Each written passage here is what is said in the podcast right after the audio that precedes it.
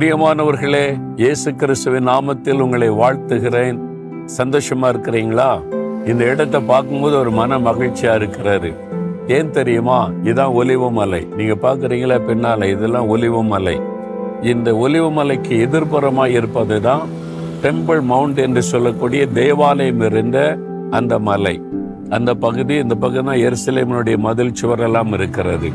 எருசலேம் பட்டணத்துக்கு வெளியில தான் இந்த ஒலிவு மலை. இந்த ஒலிவமலை சரிவில் பெரிய அளவில் கெட்சமனை தோட்டம் இருந்தது. இங்கே தான் இயேசு கிறிஸ்து அடிக்கடி வந்து ஜெபம் செய்வார் என்பதாக வேதத்திலே நம்ம வாசிக்கிறோம். இயேசுவின் நாட்கள் இந்த இடம் எப்படி இருந்திருக்கு? யோசிச்சு பாருங்க. ஆள் நடமாட்டமே இருந்திருக்காது. ஏன்னா பட்டணத்துக்குள்ள தான் அந்த காலத்தில் மக்கள் வசித்தார்கள். பட்டணத்துக்கு வெளியில இந்த தோட்டம் மலைப்பகுதி அவ்வளவுதான். ஆள் நடமாட்டம் இருக்காது. இந்த பகுதியில தான் இயேசு கிறிஸ்து அநேக சமயங்களில் கச்சமனை தோட்டத்தில் தங்கி இரவெல்லாம் ஜெபித்து கொண்டிருந்தார். வழக்கத்தின்படி அங்கு வந்து ஜெபித்தார் என்று வேதத்தில் சொல்லப்பட்டிருக்கிறது. இன்றைக்கு இந்த பகுதியில் அழகான ரோடு வசதியெல்லாம் செய்து என்றால் லட்சக்கணக்கான டூரிஸ்டுகள் ஒவ்வொரு நாளும் வந்து கொண்டே இருக்கிறாங்க. இந்த இடத்துல ஒரு விசேஷமான காரியம் இந்த தோட்டத்தில் இயேசு கிறிஸ்துவின் நாட்களில் இருந்த ஒலிவ மரங்கள் இப்பொழுதும் இருக்கிறது. அதுதான் ஒலிவ மரத்தினுடைய ஒரு பெரிய சிறப்பு.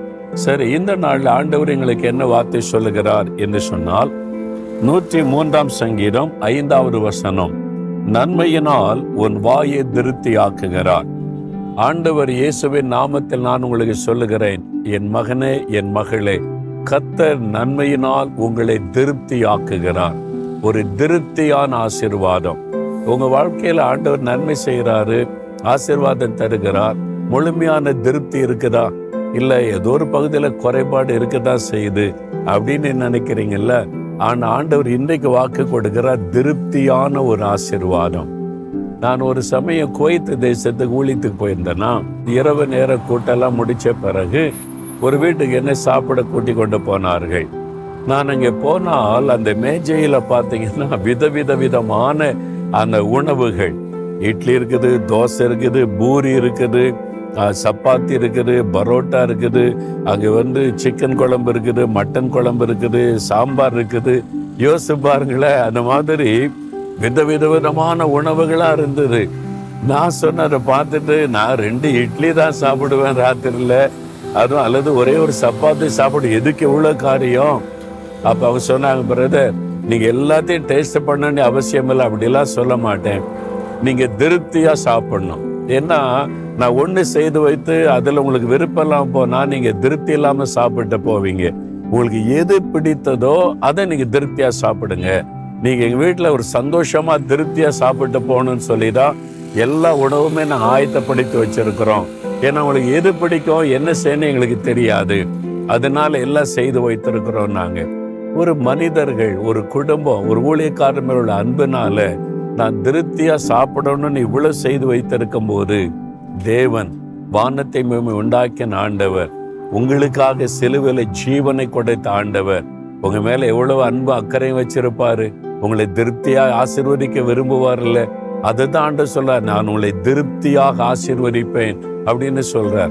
நீ வேதத்துல பாருங்க மத்திய பதினாலு அதிகாரத்துல இயேசு வனாந்தரத்துல பிரசங்கம் பண்ணும்போது திரளான மக்கள். புருஷர்கள் மாத்திர ஐயாயிரம் பேர்.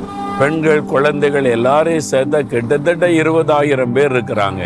அவங்க பசியோடு இருக்கிறாங்க. அவங்களுக்கு சாப்பாடு கொடுத்து அனுப்பணும்னு ஆண்டவர் சொல்றார். உங்கள்கிட்ட என்ன இருக்குன்னு கேட்டால் ஐந்தப்போ ரெண்டு மீன் தான் இருக்குது. அதை கொண்டு வாங்கன்னு சொன்ன உடனே ஆண்டவர் அதை ஆசீர்வதித்து எல்லாருக்கும் கொஞ்சம் கொஞ்சம் கொடுங்க. கொஞ்சம் சாப்பிட்டுட்டு அப்புறம் வீட்டில் போய் சாப்பிட்டு கொள்ளட்டும் அப்படின்னு சொல்லவில்லை. திருப்தியாய் சாப்பிடும் அளவுக்கு ஆண்டவர் கொடுத்தார். வேதத்துல வாசிக்கிறோம். அவங்க திருப்தியாய் சாப்பிட்டு அப்பா போதும்பா. இதுக்கு மேல சாப்பிட முடியாது. அப்படின்ற அளவிற்கு திருப்தியாய் கொடுத்து மீதியான துணிக்கைகளை எடுக்க வைத்தார்.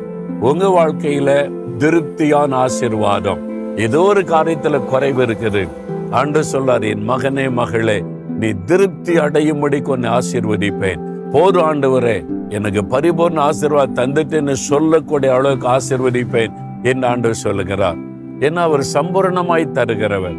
பாருங்களேன் ஒருவர் ஞானத்தில் குறைவுள்ளவனாய் இருந்தால் ஒருவரே கடிந்து கொள்ளாதவரும் சம்பூரணமாய் கொடுக்கிற தேவனிடத்தில் கேட்க கடவன்.